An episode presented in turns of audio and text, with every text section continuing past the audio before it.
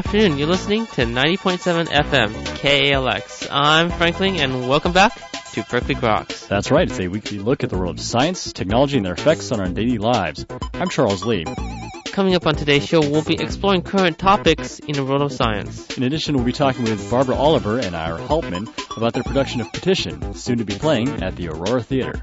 Also, we'll find out how the Grand Canyon was formed. So stay tuned for all this, plus the world famous question of the week, coming right up here on Berkeley Groks.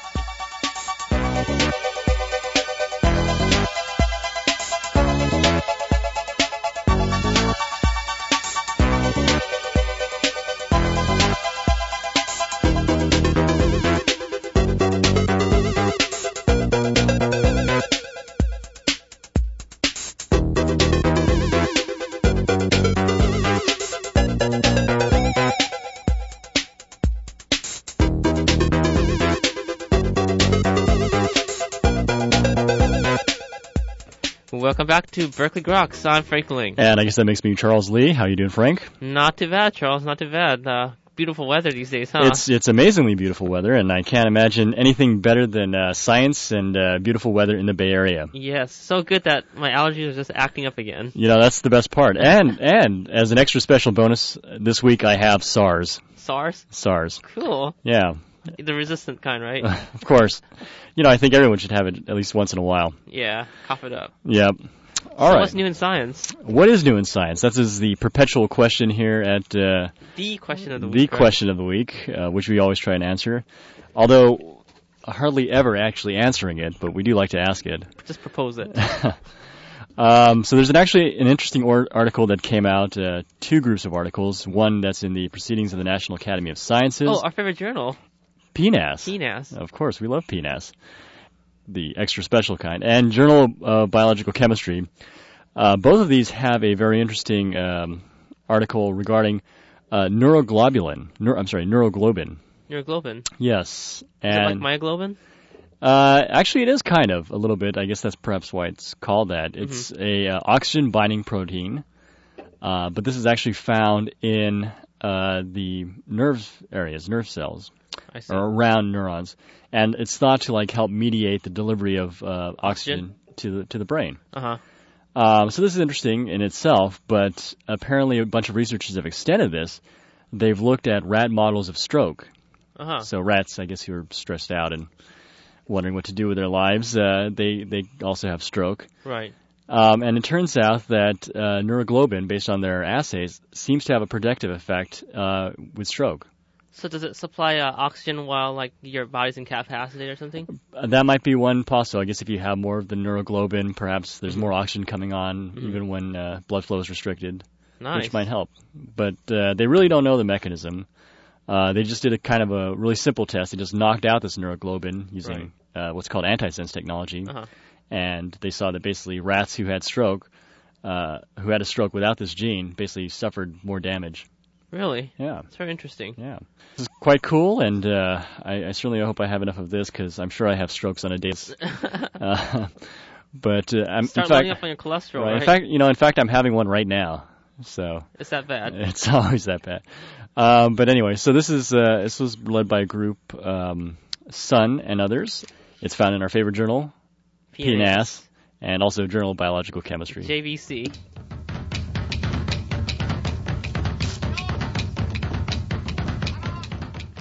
All right. Well, this uh, latest story concerns people who use SETI. SETI. You know SETI? Uh, I I know SETI quite well. He's a good friend of mine. He he supplies me with all my drugs. Uh, no, not that one. The uh, the search for extraterrestrial uh, life. Yeah, same guy. Same guy? no. So you you've had some alien interactions. Oh, I've you know after after my interactions with him, everything's alien. I'll tell you what. Yes, but um, but uh, for those of you who are using uh, the SETI screensaver, it's been found that there's a a flaw in the system, and uh, potential hackers can uh, screw up your machine. Oh, really? So So what some researchers at Delft University figured out was uh, if they can trick your computer into uh, logging into a fake server, not the one here at UC Berkeley, they can uh, send uh, malicious commands into your computer. Oh wow! So is this uh, for all computers or just PCs or Macs or Uh, in fact, it turns out it's a flaw that's found in not just you know PCs and uh, Macs, but also for Linux and Unix systems Oh, as wow. well. Who would have thought that the search for extraterrestrial intelligence could be so uh, dangerous? Yes. So uh, if anyone wants a patch, just go to the uh, SETI at Home website, just seti.berkeley.edu, and you can get the latest patch for any of your operating systems. Wow. What if it? What if it's actually the aliens trying to uh, mess up your system? Yeah, maybe they've already uh, they've already they want us to. They're hiding. They're basically yes, they hiding. don't want us to see them. Yeah.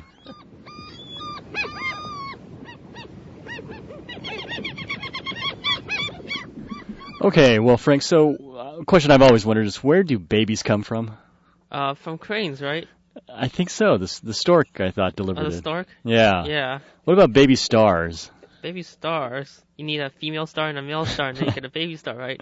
Is that right? That's how I get baby bikes. Oh, okay. I think that's how how it works. Yeah. Well, don't they need like a little bit of music and a dinner and a movie? Yeah, that galactic harmony. All kinds of cool things. Well, in, in fact, it turns out that uh, I guess stars are actually formed in a number of things called uh, molecular clouds. Clouds. Yeah. So these clouds sort of form as sort of amorphous uh, items, but then they start to condense and Mm-hmm. Right. start to give birth to a lot of stars. Right.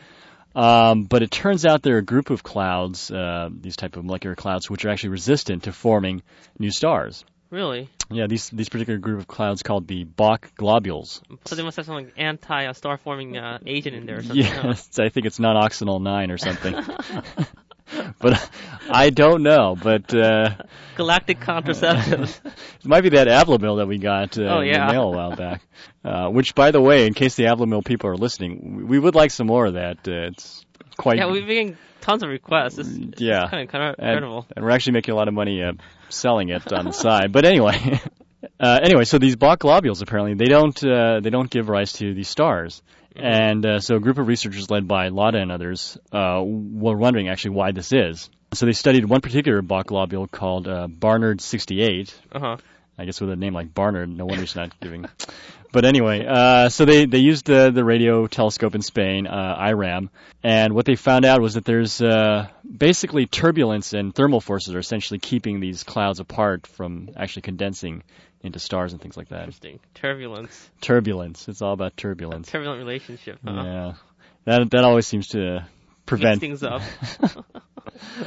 um, so anyway, they found all kinds of cool things. They also found that this cloud is actually kind of oscillating in a weird way, hmm uh, based on they think might have been like an ex supernova that might have sent a shockwave through it. But so it's oscillating, but it's not giving rise to stars.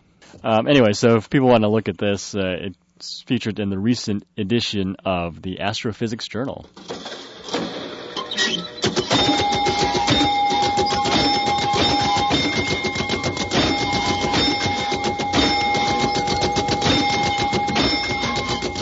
Okay, well, finally, this uh, story is a little bit closer to home. A little bit closer to home than uh, some stellar clouds. Yeah, Mars. Oh, Mars. Mars is a really good friend of ours. Mm. Right next door, in fact. Men are from Mars, right? And women are from uh, Venus? Is it Venus? I believe so. I, I thought it was somewhere else, but Mm, you mean Jupiter?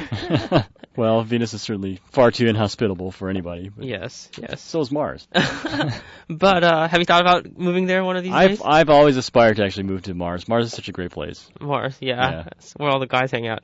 But um, it turns out uh, recent measurements from the Odyssey spacecraft suggest that the radiation might be a bit too high there A little bit too high for for habitation. Oh, really? Okay. Yeah, it, and in fact, Mars does not have the uh, the Van Allen belt, the uh, the magnetic fields around the Earth that protect us from the uh, Solar winds and stuff. solar winds. So that makes it a little bit more difficult. In fact, the ra- the average radiation there is about 2.5 times what um, what astronauts would get at a low Earth orbit around the Earth. Oh, really? Yeah. Okay. And So- um, you know when when the uh, solar storms from the sun emit, they can last up to a week. So that would not be a good thing. No, I don't think so. Unless you want to get a really nice tan, Yeah, which sometimes you just might. maybe. Yeah, what what a good idea, huh? Scientists were originally hopeful that we could send uh, humans there and start some sort of colony. hmm Uh, water's not a problem. In fact, it turns out that the uh, the northern hemisphere has about three foot of ice covering it. So okay. So water's not a down. problem, but the radiation seems to be the major point now. Hmm. So people could just walk around in radiation suits and they'd be all right. Yeah, except I don't think they're so perfect. They've uh, they still permeate some uh, radiation Oh, really? over time. You, you probably would get fried. I suppose so. Always something. Too bad, huh? So could could we just like live underground or something? Is that That's the idea right now. That if you build colonies below the soil, maybe Uh-huh. a couple of feet, that should probably protect the uh, the humans for a sufficient time. But okay? well, time will tell, I guess. It's just kind of like living in the lab, really. no daylight, kind of changed. When's the last time you saw the sun? it's rare, but at least uh, now with daylight savings, see it a little more often. yes, this helped a little bit. Yeah. I guess if anyone wants to know more uh, about the Mar- Mars Odyssey spacecraft or the uh, Mars mission itself, they can go to the NASA website, www.nasa.gov. Darn, I was really hoping to vacation there, but I guess Rio will just have to do. Maybe we can just do some shopping there next time. Yeah. Well, that's all for this week's look at current developments in the world of science. You're listening to Berkeley Groks here on 90.7 FM. Joining us a little bit later is Barbara Oliver and Ira Hauptman, who will be talking about their play, Partition. So stay tuned.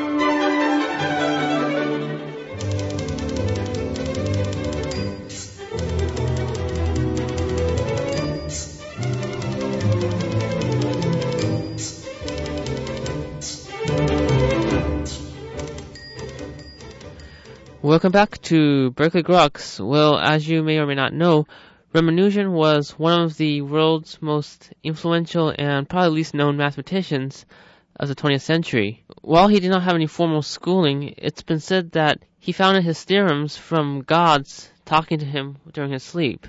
Unfortunately, Ramanujan did not live to the age of 30, but he did travel to England and work with the mathematician G.H. Hardy.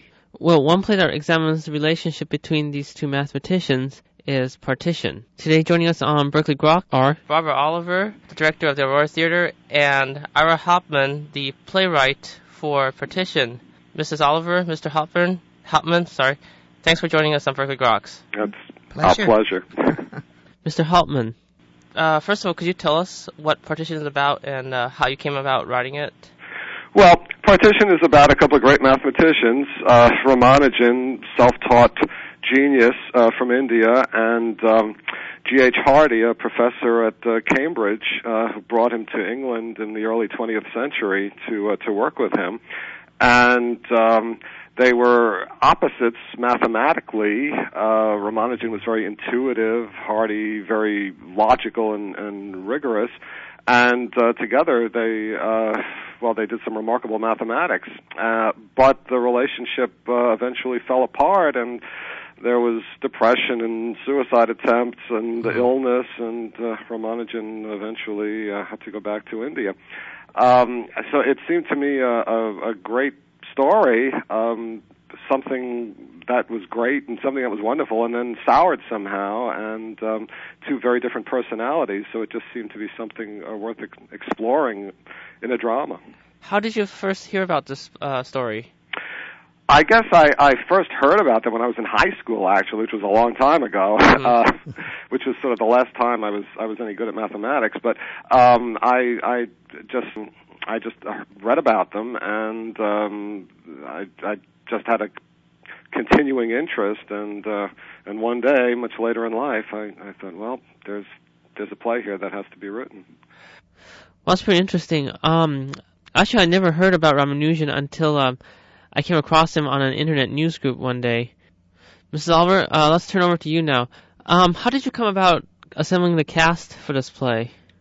Well, it was very interesting. Ira sent me the script, and I read it and liked it a great deal.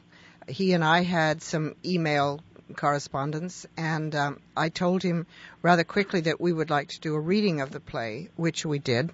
Um, then we decided to to do a workshop, And that just means that we brought together um, the playwright and some actors and a dramaturg and me as director uh, for about a week. And we read the play and talked about it. And I did a, a, a bit of a staged reading for an invited audience just Mhm. to see how it all worked. Mhm.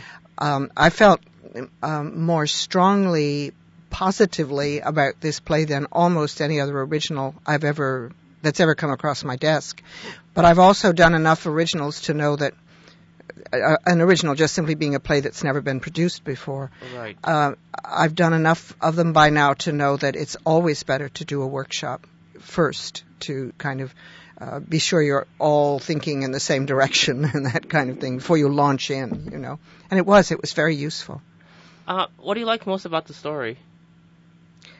Oh, lots of things. Um, I think the the the close friendship and relationship between these two brilliant men who were so very very different is the stuff that drama's made of. Mhm. You know, um, the fact that uh, Ramanujan was was Indian uh, intrigued me. Uh, I lived in India as a small child and um, have very warm memories of it. hmm That's not a pun. It was warm, but that's not what I meant. Anyway, um, uh, that part intrigued me. Um, I I enjoy all things British, and I have to say that another thing that interested me was that I was so fascinated in a play about two mathematicians because, as some people are a lexim, a mathematical, I don't get it, and I never have. But the romance and the, the the dedication and the passion that these people feel for it opened a whole new world for me, and that was exciting. I like that. Uh, Mr. Hauptman, I was just wondering if you consulted any mathematicians um, when you're writing this play. No, I didn't. I didn't consult any mathematicians. Um, I I felt that my own background, limited uh, as it is, um, uh, was there may have been a virtue in that limitation. Let me put it that way. That is, um, if something had to be explained to me, then it probably wouldn't be something that should end up in the in the play. But if it was something that I sort of vaguely had a feeling for, then it probably would would be suitable. It wouldn't be too too technical. Uh, you know, there there have been a lot of works about about scientists and mathematicians, a lot of plays and movies lately. I mean, we know the movie A Beautiful Mind, Mhm. and um, there was uh, a play called uh, Copenhagen by Michael Frayn Right, uh, right. about physicists, and uh, David Auburn's play Proof. Uh, Dealing with mathematics, uh, award-winning plays on Broadway. Tom Stoppard's Arcadia. I mean, the list goes on and on. Uh-huh. There's also Um, Oxygen. Uh, yeah, and um, I, you know, I, I think that uh, writing about about science and, and math, at least in, in my case, it it allows me to pay homage to these geniuses while at the same time sort of compensating for my own lack of ability in that. I mean, it's it's a way of saying you you people may be brilliant, you may be a lot smarter than I am, but uh, but I have the last word. You're you're you're now characters in my play, and you just do what I make you do and say what I let you say. And uh, so it's a way of paying homage, but at the same time maybe compensating for um, for my my own my own um, shortcomings. And uh, and I have to say that that since the play deals with with fairly weighty things, as I mentioned, depression, suicide attempts, and whatnot, uh, I, it was important to me to make it in many ways, to make it humorous in many ways, and, and to lighten the, to lighten the subject and and and uh, explore the, the human dimension of, of the relationship. So the math was uh, a background which I didn't feel I had to, um, which I didn't feel I had to do a great deal of uh, outside consulting. And how did you come to name the play uh, Partition? Well, it, it was because one of the uh, one of the theorems that uh, Ramanujan and Hardy worked on was called the partition theorem, and uh, and so it, it the, the word just seemed to me a, a good metaphor for the various separations um, between the characters uh, in temperament and in culture and background, and so it it it you know here are two people that come together, but ultimately uh, have to, have to part from each other, and so it it just seemed it just seemed like a, a resonant metaphor. So could you tell us a little bit more about the play? Um, when did you start working on it? It's been a year, I think. Is that right? Ira? A little over Yeah. a year. Yeah. Yeah. Since I first read the play and we began corresponding and uh, we did the workshop last August I see. and but we had already committed ourselves to doing the play in, as part of our season so we had already announced it in our brochures and things like that. So that's uh, it's it's been a fairly well. It's been about a year. So now that you've reviewed and uh, experienced the play, what are your impressions on mathematicians and uh, scientists? I like them a lot. I've never known that many mathematicians before. I've met I've met more in the process of doing this play than than ever before, and they're they're charming people. They're very witty. They're very smart. They're they're uh, interested in what they do, and that's that's kind of great, you know. Well, I think mathematicians are more human than we're often led to believe. Oh, certainly. and before this, the only mathematician, if she could be called that, that I could remember was my fourth grade math teacher, whom I didn't get along with at all. You know? so I really, I needed to have some corrective experiences. Uh, well, one last question about the play. Uh, you mentioned that Ramanujan had succumbed to depression like uh, other great thinkers. Could you elaborate on that a little bit?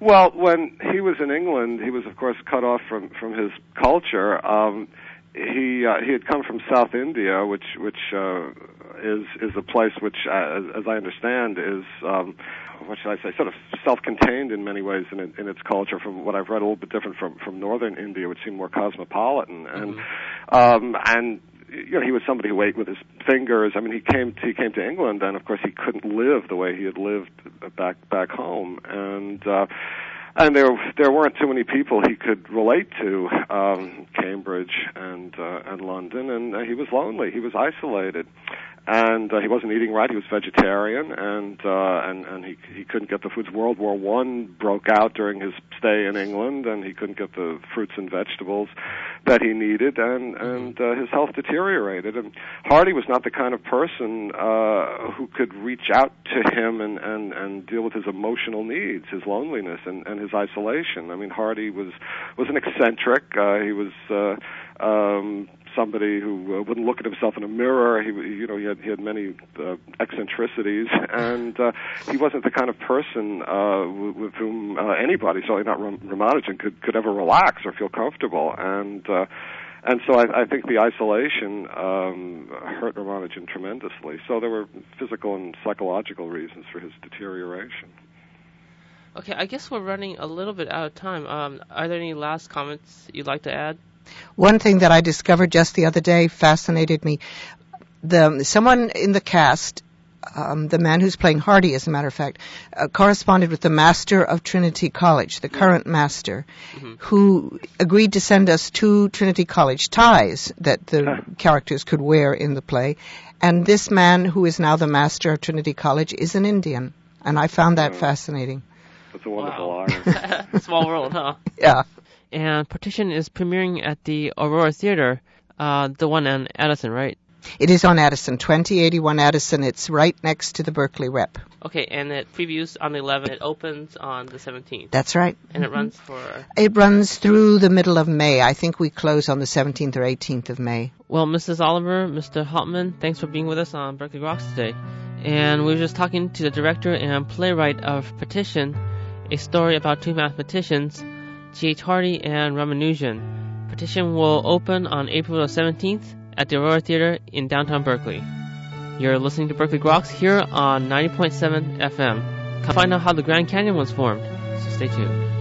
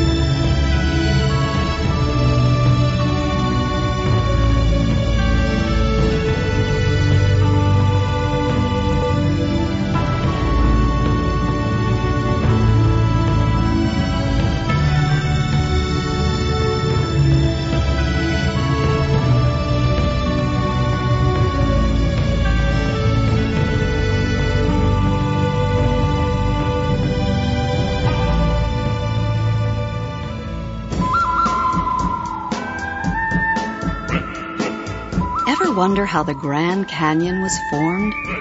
It can be found in Everyday Science. Believe it or not, the Grand Canyon wasn't always so grand!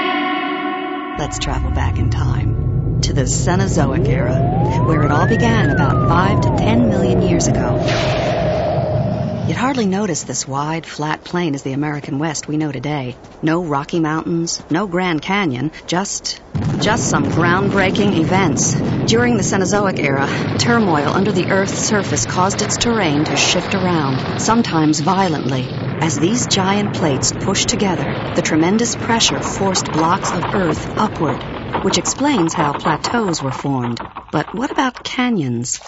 Hey, this might have something to do with it. It's the Colorado River, or at least an early ancestor of the great river that eventually formed the Grand Canyon. You see, after the land shifted upward into plateaus, it created cracks and fractures in the earth, which were perfect paths for rivers like the Colorado to follow downward toward the sea.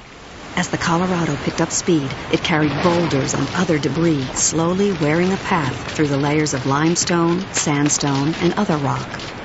Over time, that path became a wide, deep gorge. Let's return to the modern era and see what we've got. Now that's a Grand Canyon.